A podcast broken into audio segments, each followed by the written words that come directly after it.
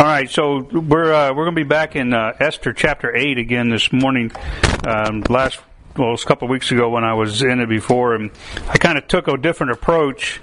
Uh, last time we talked about chapter eight, and I'm going to take another approach because I just there's so much in chapters eight, nine, and well, even ten. There's only three verses, but there's a lot in these last few verse uh, chapters of Esther, and so I don't want to go too fast, although. I did have in my mind, I'm thinking I can get all this done in one day. And it's like, no, probably not. But uh, just think about something here. I call this this this topic a passion for souls, and uh, you know one of the very first evidences. If I don't know if you ever think about this, but one of the first evidences of a genuine conversion. Think about your own conversion when you got saved. One of the greatest evidences of a genuine conversion ought to be your desire that others may share with you so great a salvation. Amen. Isn't it right? I mean, you know, we tell people all the time, you may not know the Bible, you, you may not know anything about what God's Word says, you may not be able to disciple somebody, but you know you got saved. What do you do with that? Go tell somebody else how to get saved. That's the, the, the tell people about the salvation that is available to us, uh, to them it was available to us. It ought to be. It's, it's, available to everybody, and so we have a responsibility. We hear often we call that a passion for souls. Do we have a passion for souls? And in chapter eight, we really what we actually see uh, for us to, to, to grab a hold of is is a passion for souls in chapter eight, both by God and and uh, Esther. And so in the case of some people, you know that that passion may grow. Uh, in some people, that passion may wane. Uh, in some people, that passion, um, you know, uh, just it'll it'll it'll be kindled by by a fire that you you need to keep effort. You need to keep doing something about it, and you have to move yourself to make something happen. And uh, and that's what we're going to see. So, but it starts with this. If you remember what Peter says in 1 Peter chapter five and verse six, he says to Humble yourselves, therefore, under the mighty hand of God, that he may exalt you in due time. Now, sometimes we use that per- that verse as uh, God is going to lift me up and you know make me something, but that's not necessarily what's important. There is that we that is that the, the, the mighty hand of God is going to exalt you in the life of another person if you're humble enough to do what you're supposed to do. So you have to be ready to serve God to be the conduit for somebody's salvation. Um, so the book of Esther, just and it's interesting in chapter eight because there's a there's a breakover here in chapter eight. There's a there's a thing that switches and changes. The the book of Esther is actually a, a two part book.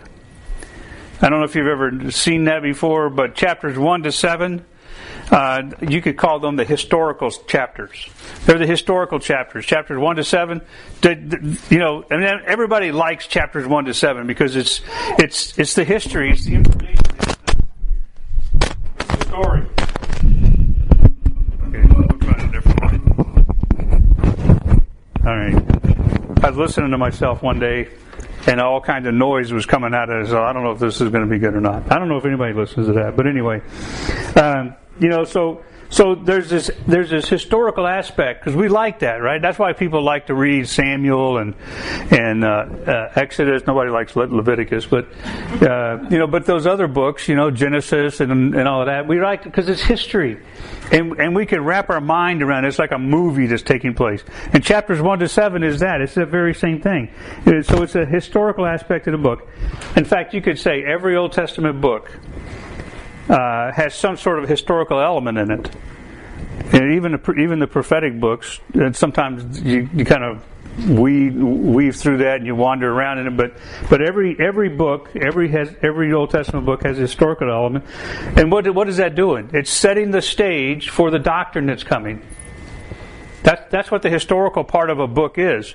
It's setting the stage for uh, for the doctrinal stories that is coming. In fact, I'm teaching in the Bible Institute. I'm teaching uh, typology, and one of the things I tell the students is that that which is in the Old Testament as typology is a picture uh, reveals to us a prophetic doctrinal truth in the New Testament. And so it's the same thing, even even within the book. Not that everything in, in Esther is a type, but the story lays out the doctrine, or or, or it, that's what I'm looking for. It, it it um, uh, defines what the doctrine is going to be. It kind of lays out the pattern. So, so we can get our mind wrapped around. Even Paul, Paul's writings are the same way too, right?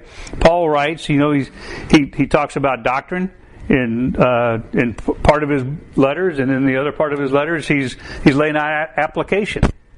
And so, so this is just how God works. He gives us the the tool that we need to understand what He's saying.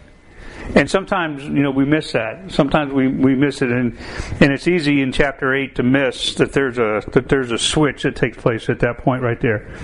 Uh, and so we can get our mind wrapped around the history because its story lies chiefly in the first seven chapters, and so we understand that. Uh, and it's about a people lost. If you had to kind of quantify what's in chapters one to seven, it's it's a story about a people lost without hope. That's really what the first seven chapters are about. It's about a story about people that are lost without hope. Now we all think it's a story about Esther, right? Because I mean, she's the she's the centerpiece. She's the name of the book. She she is the queen. She so we think that that's the the focus, but it's not. The focus is lost people with no hope. That's really what's going on in Esther. There's lost people and there's no hope. Um, we saw the providence of God. We talk about providence a lot and how that providence elevated a poor orphan Jewish girl to the dignity of being a queen at a time when her people were exposed to the greatest danger uh, than they had almost ever been exposed to. Uh, you know, they they were in wars. They were, you know, Nehemiah building, and you know, rebuilding the walls. Ezra rebuilding the city, uh, the temple. Um, you know, and so all of those things they've been in captivity. Uh, and of course, this is relative to all of that, but at the same time, um, we we don't we, we lose track of the fact that that they are the people, Jew, the Jewish people, Israel. Uh, they're in danger here in this situation, and so we saw how her relative, who that would be Mordecai, and she owed a lot to him. You think about everything that she had she had gotten from him, uh, and um, when when he had been um, you know, he was under threat, even himself. You know, direct threat of his own life uh, by uh, by Haman, the the enemy of the Jews. But he was ex- unexpectedly raised up to power as well. And so, so we see how this guy named Haman. We've talked about him a lot. How his desire could only be satisfied by the annihilation of a whole race of people. Isn't that amazing? And you know, we can think of people in our own history, know, the last twenty years or 100 years or whatever, how far back we want to go, Hitler, who just desired to annihilate an entire race of people just because he hated them. And it's an amazing thing to even consider. So, um, so we've see, we saw that, we saw what's going on with that, and so he had received the doom for which he had merited uh, what he wanted to do. He wanted people killed, and he ended up dying himself. And, and of course, he was hanged upon the gallows which he was going to that he built for Mordecai.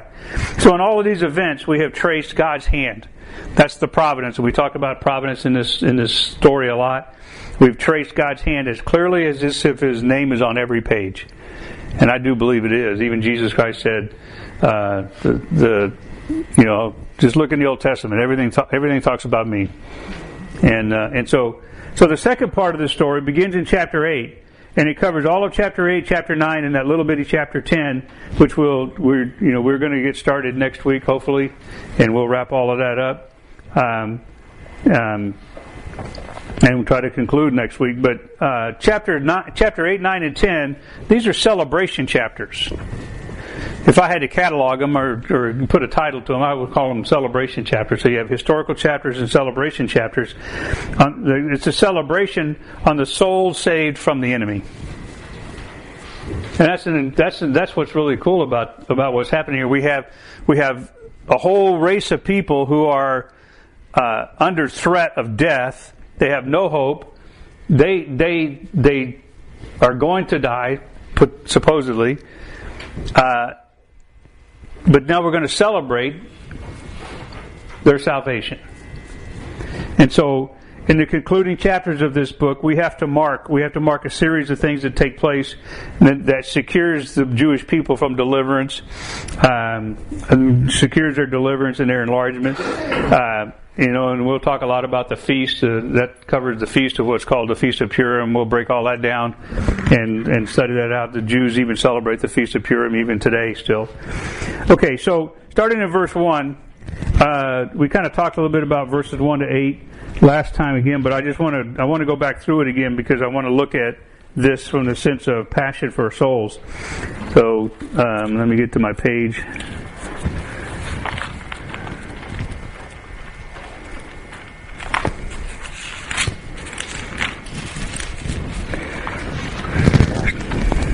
Starting in verse 1. On that day, the king Ahasuerus gave the house of Haman the Jews' enemy unto Esther the queen, and Mordecai came before the king, and Esther had told what he was unto her. And the king took off his ring which he had taken from Haman, and gave it unto Mordecai, and Esther set Mordecai over the house of Haman. And um, and Esther spake yet again before the king and fell down at his feet and besought him with tears to put away the mischief of Haman the Agagite and his device that he had devised against the Jews. Then the king held out the golden scepter towards Esther. So Esther arose and stood before the king. Verse 5 says, and said, If it please the king, and if I have found favor in his sight, and in the things seem right before the king, and I be pleasing in his eyes, let it be written to reverse the letters devised by Haman, the son of Hammedatha, the Agagite, which he wrote to destroy the Jews which are in the king's provinces.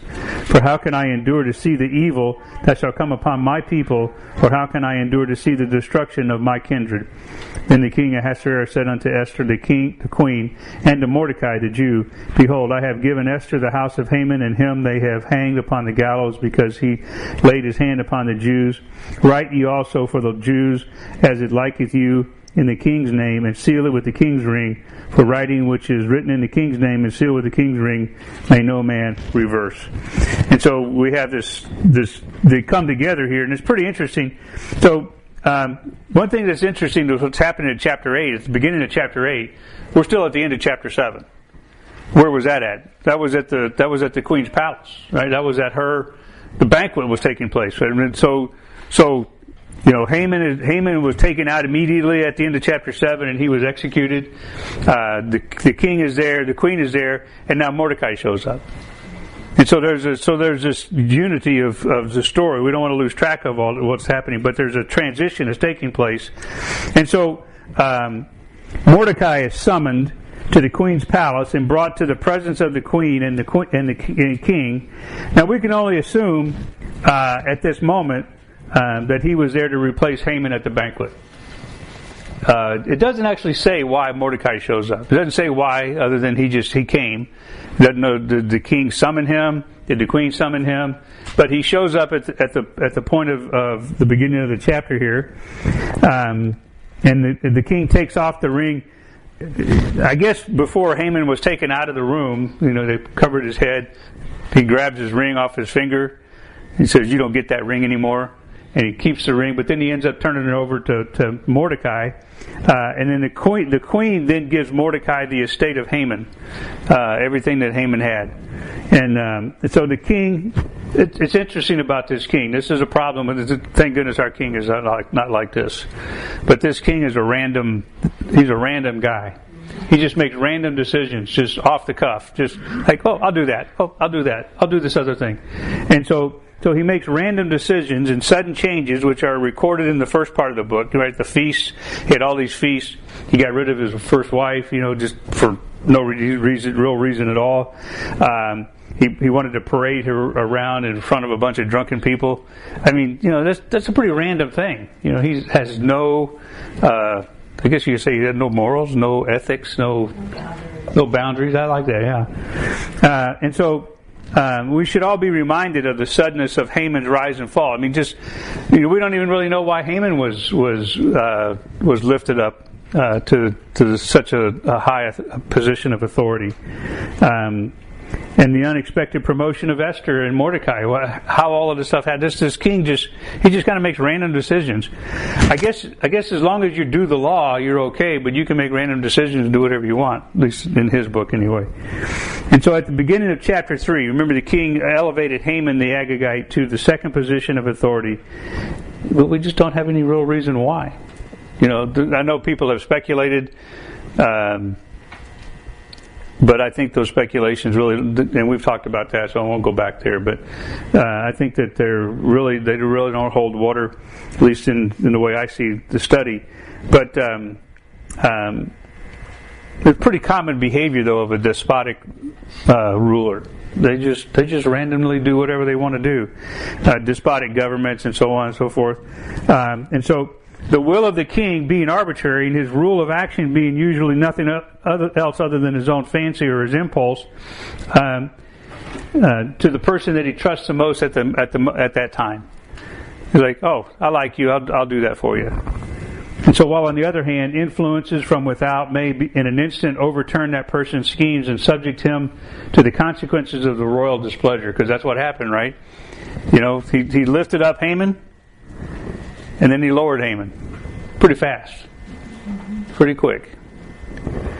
Okay, so so at that point now in this, in this conversation, Mordecai is on the scene, and Esther, uh, starting in verse three, she she goes back again and and lays out her petitions and her requests, and. Um, Esther spake yet again before the king and fell down at his feet and besought him with tears to put away the mischief of Haman. So it's really interesting. Where's her focus? What is her focus on? Her focus is not on Haman. Her focus is not on Haman's stuff. Her focus is not on Haman's power. She's not asking for Haman's power. She, she doesn't want that. She doesn't care about that. She did not request his hope. What was Haman's hope? Sometimes we have to think about these kind of things. What was Haman's hope? What did he want? He wanted to reign. He wanted to be king. He wanted to be in charge, kind of like Satan. You know, he wanted to be in charge. He wanted to rule over everything. Isaiah 14, you know, he wanted to exalt himself and lift himself up. That's what Haman's hope was. Esther didn't care about that. She wasn't interested in that. She knew who the king was. She knew what was going on. And so, um, you know, she didn't, she didn't want his hope. But she does become his heir. I talked about a little bit about that last uh, couple of weeks ago. That she she received everything that he received in order to do with it what she wanted to do with it, or what she felt would be the right thing to do with it, and she, and she did, and she gave it to Mordecai. In Proverbs chapter 13, verse 22, it says, A good man leaveth an inheritance to his children's children, and the wealth of his sinners laid up for the just. And so that's usually what happened. God, God takes the wealth of the sinner, and he allows that to be used for his glory and for his honor. And that's what he did with Haman's uh, possessions here as well. So, she goes into detail with the king about her lineage and her history. So, Remember, he two times the king asks you know, at the first banquet and at the second banquet, at the beginning of the second banquet, what's your what's your petition, what's your request?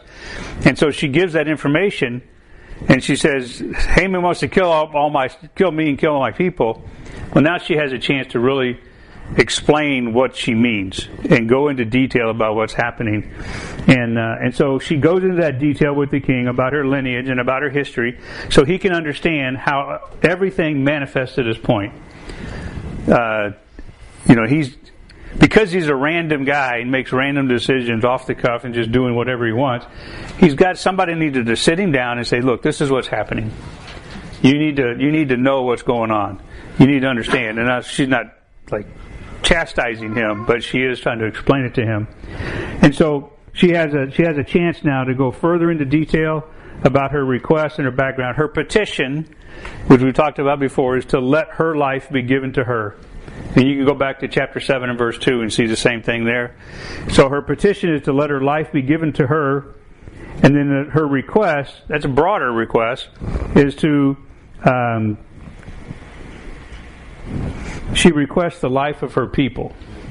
So it's two things, basically life. She's, she's looking for life. She's not looking for possession. She's not looking for power. She's looking for life. So the subject of her petition to the king was life, and it mirrors the effectual intercessory prayer that we should all be praying. And we talked a little bit about that last week, you know, in 1 Timothy chapter 2 verse 1. I exhort therefore that first of all supplication, prayers, intercessions, giving of thanks be made for all men. So we do need to be praying for everybody. So her request And she recognizes this, and sometimes we need to recognize when we put ourselves in a position like where Esther is at, and we should put ourselves in positions like Esther uh, for the souls of people. Uh, she she recognizes herself as a sacrifice. She recognizes herself as a sacrifice. And what do I mean by that? Because um, she says, "If I have found favor." In thy sight, and if it please the king, let my life be given to me. Well, what if it didn't please the king in his randomness and decision making? She would be. In fact, what we've talked about before, what is she actually asking? Change the law. She change the law. And he can't change the law. So she's asking for for a, a, law to be changed that she knows can't be changed, and so she's she's willing to take it upon herself for the souls of people let's do something. Let's make a change. And uh, and so the prayer uh, that she's making here, the request is an intercessory prayer, uh, declaring that the Jews are her people. So she she she possesses in her heart these are her people. These are people that she cares about, and she wants their she wants their souls to be saved. She's not even considering them to be the king's people, which they are because they're part of his provinces. You know, 127 provinces in the kingdom, and uh, and so she she sees them as her people. And then in verses seven and eight, um, the king's response, the king's response, uh, kind of parallels. Uh, I won't go into depth on this again. Last week or two weeks ago, we went into this about Isaiah chapter 65 and 66, but the way the king responds kind of parallels how God defends Israel. How God is defending Israel. He does the same thing. Now, he, the king is not a type of Christ. He's not a type of God. I told you before, you know, we don't, we don't want to try to make types, and I've told this, the HBI students, you don't make too many things out of types, or try to make types out of too many things, because you can get, get yourself messed up. But, um, the king, his authority, his authority does come from God because all authority comes from God. And so, uh, so we recognize that part of it. Um, so to answer Esther, the king said in verse seven that he has he, he's he's just reminding both her and Mordecai. Okay, so this is what I can do. In verse seven, what did he do? He he says, uh, the king Ahasuerus said unto Esther the queen to, and to Mordecai, I have given Esther the house of Haman, and him they have hanged upon the gallows because he laid his hand upon the Jews. I've given you everything that you, I've given you, I've recognized your, your desire, and I'm trying to respond. So, at least in this case right here, he's not being random. He's actually being uh, uh, beneficial, I guess. Benef- benef- I want to say benefactor, but I don't think that's a word anyway, you know, he, he is trying to do the right thing. So uh, he's given Esther what she needed. They've hanged Haman, so she doesn't have to worry about Haman anymore. And in verse 8, he tells her to take action that she and Mordecai uh, equally uh, can establish equally powerful laws. So, uh, verse 8 again, write, write ye also for the Jews as it liketh you so you make a law that you're that you're comfortable with in the king's name and seal it with the king's ring, um, and uh, and seal it, and nobody can change that law either. So so we have two things that are happening here. They're they're given permission to to decide how to work against a a bad law, and that's what's going on.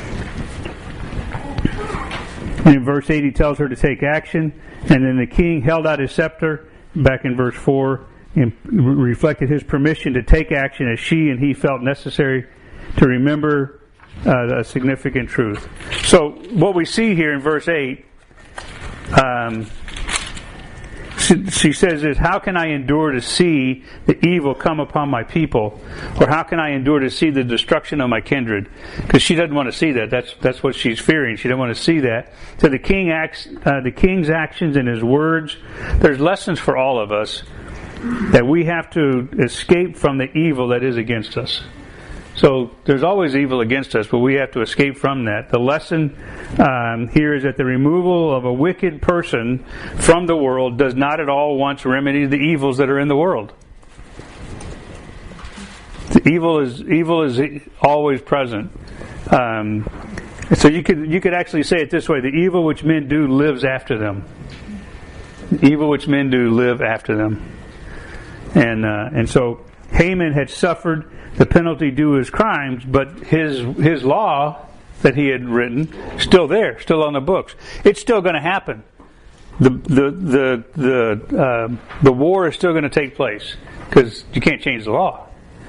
Now, I guess an individual person could ignore the law, but that's probably not a good idea because it's a law and it's the king's law. So um, Esther knew this and this evil that, that she recognized. That's what she wanted remedied by the king, and he basically put it in her, her hands and in Mordecai's hands. And the same thing is written uh, about the Messiah in, in Isaiah chapter 50, 65 and 66. And the Messiah's promise there that God will one day create a new, new earth and a new heaven as the home for the righteous. So we can, you know, here's the thing. Um, whether this, I don't know if Esther knew that about Isaiah, but I would have to say that she probably did because Mordecai probably taught her uh, the, the scriptures.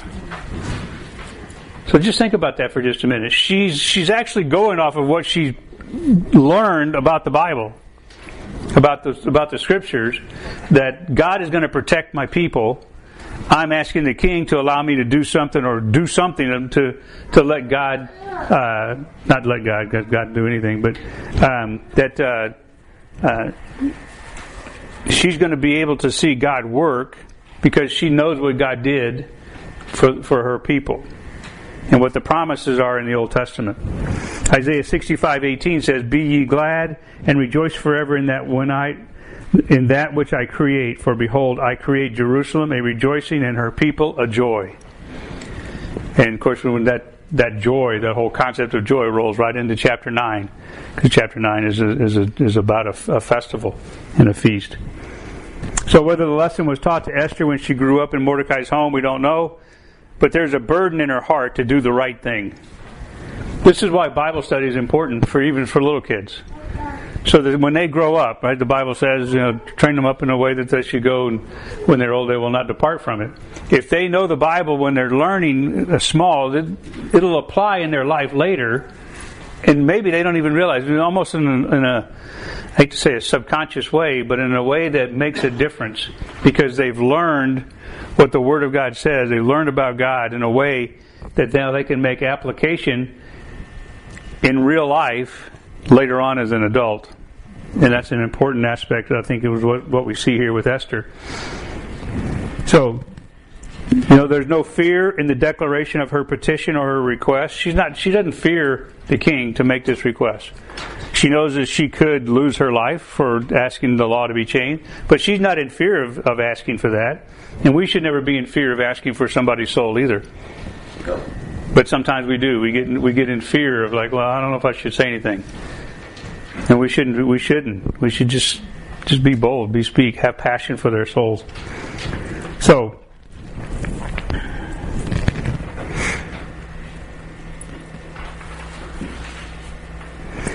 Esther demonstrated a very calmness when I mean she's on she she she knelt down in front of the king, uh, she and she spoke what she needed to say. Um, she spoke strong language. Um, but at any rate, it's open, it's honest, and it's above board. She didn't whisper into the king's ears. Uh, she didn't. There's no secret plotting to supplant the prime minister, which was was Haman at the time. Every word uh, is uttered in the man in, in, a man's hearing and to his face. She's talking directly to him, you know. And sometimes, sometimes we don't want to talk directly to people and tell them about their about their need to be saved. So. Um,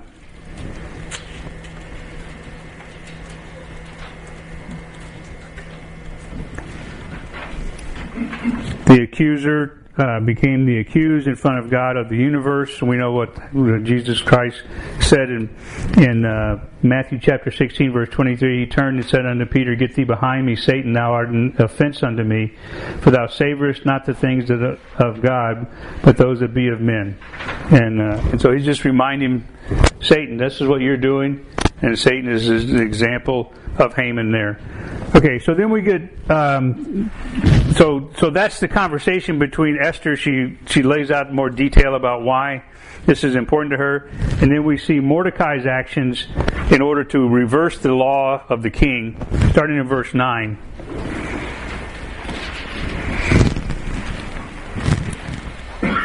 Then were the king's scribes called at that time in the third month, that is the month Sivan, on the three and twentieth day of thereof, and it is the and it was written according to all that Mordecai commanded unto the Jews and to the lieutenants and the deputies and the rulers of the provinces which are from India unto Ethiopia, 127 provinces, uh, unto every province according to the writing thereof, and every people after their language, and to the Jews according to their writing and according to their language. And he wrote in the king Ahasuerus' name and sealed it with the king's ring, and sent letters by post on horseback riders on mules, camels, and young dromedaries, wherein the king granted the Jews which were in every city to gather themselves together and to stand for their life and to, to destroy, to slay, to cause to perish all the power of the people and province that would assault them, both little ones and women, and to take the spoil of them for a prey. So I won't, I won't read down through verse 14, but I mean, I don't know how, how accurate this is. Somebody, if you really wanted to check this, but I read that verse 9 is the longest verse in the Old Testament. It's got 90 words in it.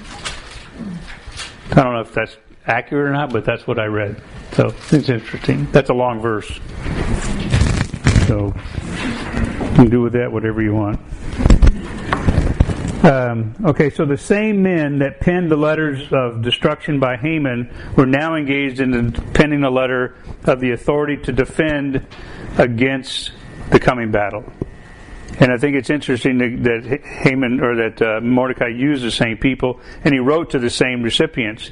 Uh, they're the same ones that Haman dispatched letters to. So you have the lieutenants, so it was to the military, uh, the governors, the local government uh, in each province, the rulers of the people, local leadership, you know, mayors and sheriffs and things like that. Uh, the people themselves, everyone was tasked with the destruction of the people. The one group of people that that Mordecai wrote to that Haman did not write to was the Jews. Haman, Haman did not write to the Jews, but Mordecai did at the end of verse 9, and to the Jews according to their writing and according to their language. So he wrote it in Hebrew and gave it and gave it to the Jews. And and so uh, the commandment again was sealed with the ring. The the writing was authorized. Um, the writing was authorized in the king's name, not in Mordecai's name, because it is recognized that the authority comes from the highest authority, which is the king. And so the command authorized the Jews to gather, to stand for their life. This, this is what they get to do. They get to gather, they get to stand for their life, they get to destroy, to slay, to cause to perish all the power of the people in the provinces that would assault them, regardless of age or gender. So if you're coming after a Jew, you're going to come for a fight. And that's what's going to happen. Uh, they were authorized to take a spoil if they so desired, which uh, ultimately they didn't. Um, most of them didn't anyway. Um, they were uh, the command was a one day event uh, for the for the battle, and there can be no missing this. You when you think about it, uh, this is what the church should be doing all the time. The church should go to battle together. And we don't, we don't, our churches, you know, when you think about churches worldwide today, we are a dysfunctional body. You know, we fight against ourselves more than we fight against the enemy. We consider other denominations the enemy instead of considering Satan and, and, and, and his uh, desires as our enemy. So we we should all of our, the church should uh, we've advocated the position of defense of truth way too many times. And we need to we need to change that. We need to come together and rally together. Um, there's a parallel whether when we gather in prayer, when we gather in partnership, when we gather in mission, we gather in ministry. We are we're in a spiritual battle. And sometimes I think we lose sight of that. You know, in Ephesians chapter 6, verses 12 and 13, says, We wrestle not against flesh and blood, but against principalities, against powers, against the rulers of darkness of this world, against spiritual wickedness in high places. Wherefore, take unto you the whole armor of God, that ye may be able to withstand in the evil day, and having done all, to stand. And Paul is writing that passage of Scripture to the church, to tell the church to stand to to to come together, to be to be uh, unified towards the enemy, because we wrestle against not not just flesh and blood. This wasn't a flesh and Haman's battle was a flesh and blood battle. Mordecai's battle was a spiritual battle. And so we got to realize what's going on there. And so, uh, when when uh, when he wrote this this this edict or this law, um, the Jews rejoiced, and there wasn't much battle taking place after when this happened. I think, I think a lot of the uh, the non-Jewish people that were part of the provinces, they already knew who God was because they knew Israel's history. You know, when you think about that for just a minute, uh, they knew what, what God had done, you know, getting them out of Egypt. They knew what God had done uh, with um, uh, Jericho. They knew what God had done uh, with with Israel's people. Of course, they knew the bad things as well. But you know, do you want to go to battle with with the people of the God of the universe? That's the that's the threat or the uh, the fear that the lost world had towards Israel because they knew his they knew their God. Shouldn't shouldn't have the lost fear our fear fear the God of the church?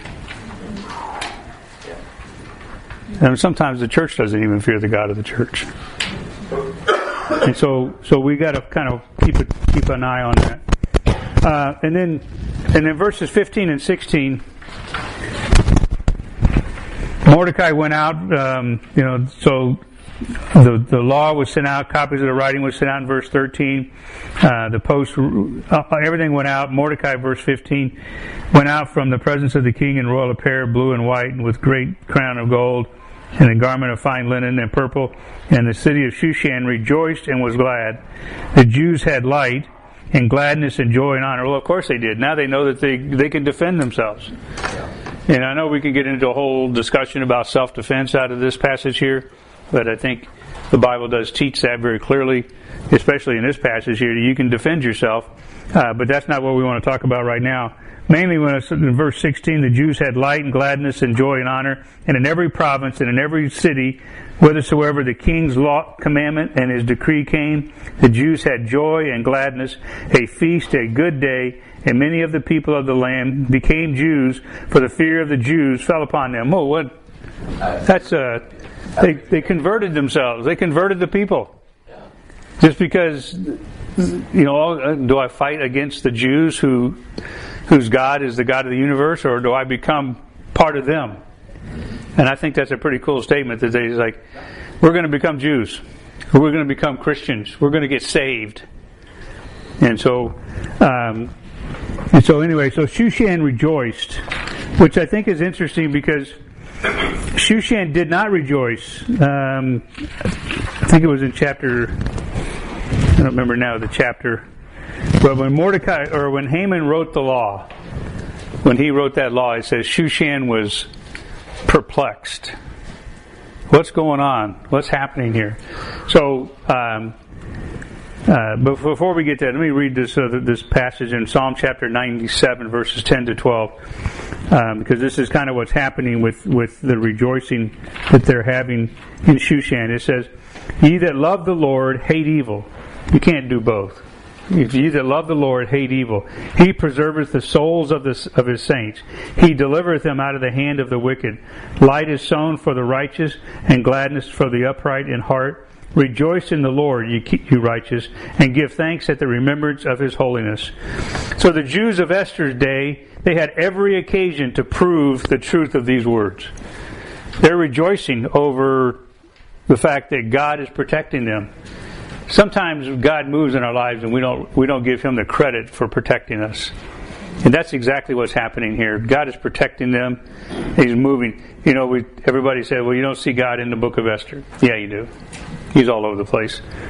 So, in the place of darkness and the place of sorrow, grief, and dishonor uh, that, that, had been theirs, um, they could rejoice in a fourfold blessing of the Lord, even though they did not make mention of His name. So, they could rejoice. Uh, that, that, that, blessing was not limited to the city of Shushan either. It says, it goes on and it says in verse 16 that they're rejoicing in every province and every city. So people are rejoicing and sat and just praising God all over the, the, the kingdom. And so the complete. Re- 3, verse 15, the end of it.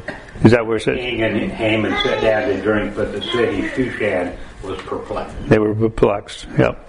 Thank you. Now, maybe they were perplexed before because the people, the law, the, the non-Jewish people knew that the that the law, the commandment was to execute the Jews. And now the people know that the Jews have a chance to defend themselves. But they, you know what they also know? They know that Haman's gone. I mean, the people are, maybe they're rejoicing because this guy is no longer in charge. You know, God has removed an enemy of, of people. And so, I don't know, maybe a little bit of a stretch, but I think that that's, that there's some, some reasonableness in that. So he had so many enemies. Haman had all kinds of enemies, and they were, they're all rejoicing at his removal. And maybe there were so many Jews who are now praising God as a Jew is now in high authority because Mordecai's in charge. So both on both sides of those kind of things. And then there's a feast that is started in verse 17. Now, this feast that is started, it's not it's not a feast uh, there's a lot of feasts in the book of Leviticus. They're, they're uh, religious feasts uh, or festivals, and they, they're tied together to uh, uh, Jesus Christ and, and the example of his sacrifice. Um, this feast is a different kind of feast. Uh, it's the kind of feast that, that um, is, is, mentioned several times in, in the scriptures, like with um, in Genesis chapter 19 uh, when the angels visited Lot, there was a feast. Uh, in Genesis chapter 21, when Abraham made the same, made uh, had a feast for Isaac when he was weaned, that kind of thing. But those are celebratory, and we'll talk a lot about that uh, next week. We'll break that all down. But let me just kind of wrap up everything here for just because the study has been where does God want you? Where, is, where does God want you to be uh, in this study? Think about the Philippian jailer for just a minute. You know what it says in the Philippians uh, in Acts chapter 16 verse 30. There's a question that is asked. Uh, the Philippian jailer asks after the earthquake, and he's he's about ready to kill himself, and Paul says, "Don't do anything. We're still here." And you know they, they go outside and they meet, and he said, "What what did the Philippian jailer question? What did he say? Anybody remember? What must I do to be saved? What must I do to, to be saved?" Okay, so maybe there's a better way to ask that question for us. Maybe there's a better way to ask this question. Uh, what about asking God, what must I do that they be saved? What must I do that they be saved? So the Philippian jailer focused on himself. Give me my life. Uh, that was the petition of, of Esther, right? I, my petition is my life. But then she says, my, my request is that my people be saved. What can I do, Esther says, that my people be saved? What can we do? What could, what can this church do? What can us as an individual do so that somebody can be saved? That's, you know, because what do we typically do? Well, I'm going to pray that they get saved, which is fine. I'm not chastising that because we should pray that. But where do we put the onus at? Who's responsible for getting somebody saved when we pray, God, would you save, you know, my nephew? I'm, I'm expecting God to do it. And it's like, I'm off the hook. I don't have to worry about it. Uh, no. I, you know, what must I do to be saved? What must I do that they be saved? That's the question. That's that's where God wants you at. So, what willingness are you ready to give in order to providentially be used by God to be in the right place at the right time with the right reason, so somebody can ask the jailer question to you? Because that's kind of what we do, right? That's why we have ministry here. That's why we have activities in this church. That's why we do VBS. That's why we do uh, church in the park. That's why we do um, harvest party. That's why we do all of the things. So that so that what can we do so that we can be in a position to hear somebody say, "How can I get saved?" But we want them to know that they can get saved. So we have to talk about getting saved. We don't just we don't just have a party and say, "Okay, here, you know, there's the there's the duck uh, pond. You just go, you know, win some prizes." You know, um, I mean that's fine. But in the middle of all of that, we should be telling people, God loves you. You know, and have that conversation with people, and and put people in a position so that they they sense there's something going on here, and I think God is moving in my life. How do I get saved? Esther's salvation was assured simply because she petitioned the king for her life, but she also petitioned the king for the lives of all of her, her of her people. And then she turned to her uncle, which is we've talked about before, a type of the Holy Spirit in verse 2, which established him as the comforter, the teacher, the convictor of sin, in attempting to destroy God's people. Um, uh, he was convicting of, of people of that. That's the fact that Mordecai was the one that wrote the wrote the law um, that changed everybody's attitude, and some people became Jews. That's you know that's the type of the Holy Spirit. So, what will you do? Where will you be when it comes to the salvation of the lost? Will you just pray that God save them, or will you pray that God move you to be the sacrifice for the salvation of other people?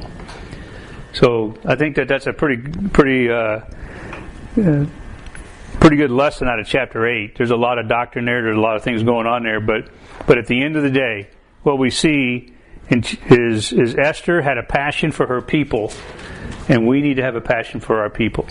Whether it's our individual families, of course, yes, you should have a passion for them, um, a passion for our community, a passion for our country, a passion for mission fields, any place. What can we do? What, what do we have to do so that somebody can be put in a position so that they can ask the question, What must I do to be saved? And so uh, next week we'll get into chapter 9 and finish, finish up the study on the book of Esther. So let's pray and uh, and we'll be dismissed. Father in heaven, Lord, thank you for today. Thank you for the, this uh, example from Esther and, and the uh, the, the, desire that she had, her passion for, for lost people, and um, and for the changes that were made throughout a province or throughout a kingdom, simply because somebody moved according to your will. I pray, Father, that every one of us would do the same thing on a regular basis, that we would be encouraged um, daily uh, to sacrifice ourselves, Lord, to just just be where we need to be to to answer the question, to, to ask the question, what can we do that somebody might be saved? And help us, Lord, to, to make that happen in our life. And we just love you and we praise you. Thank you for salvation. Thank you for the gift of life. And we give you the honor and the praise and the glory. In Jesus' name, amen. amen.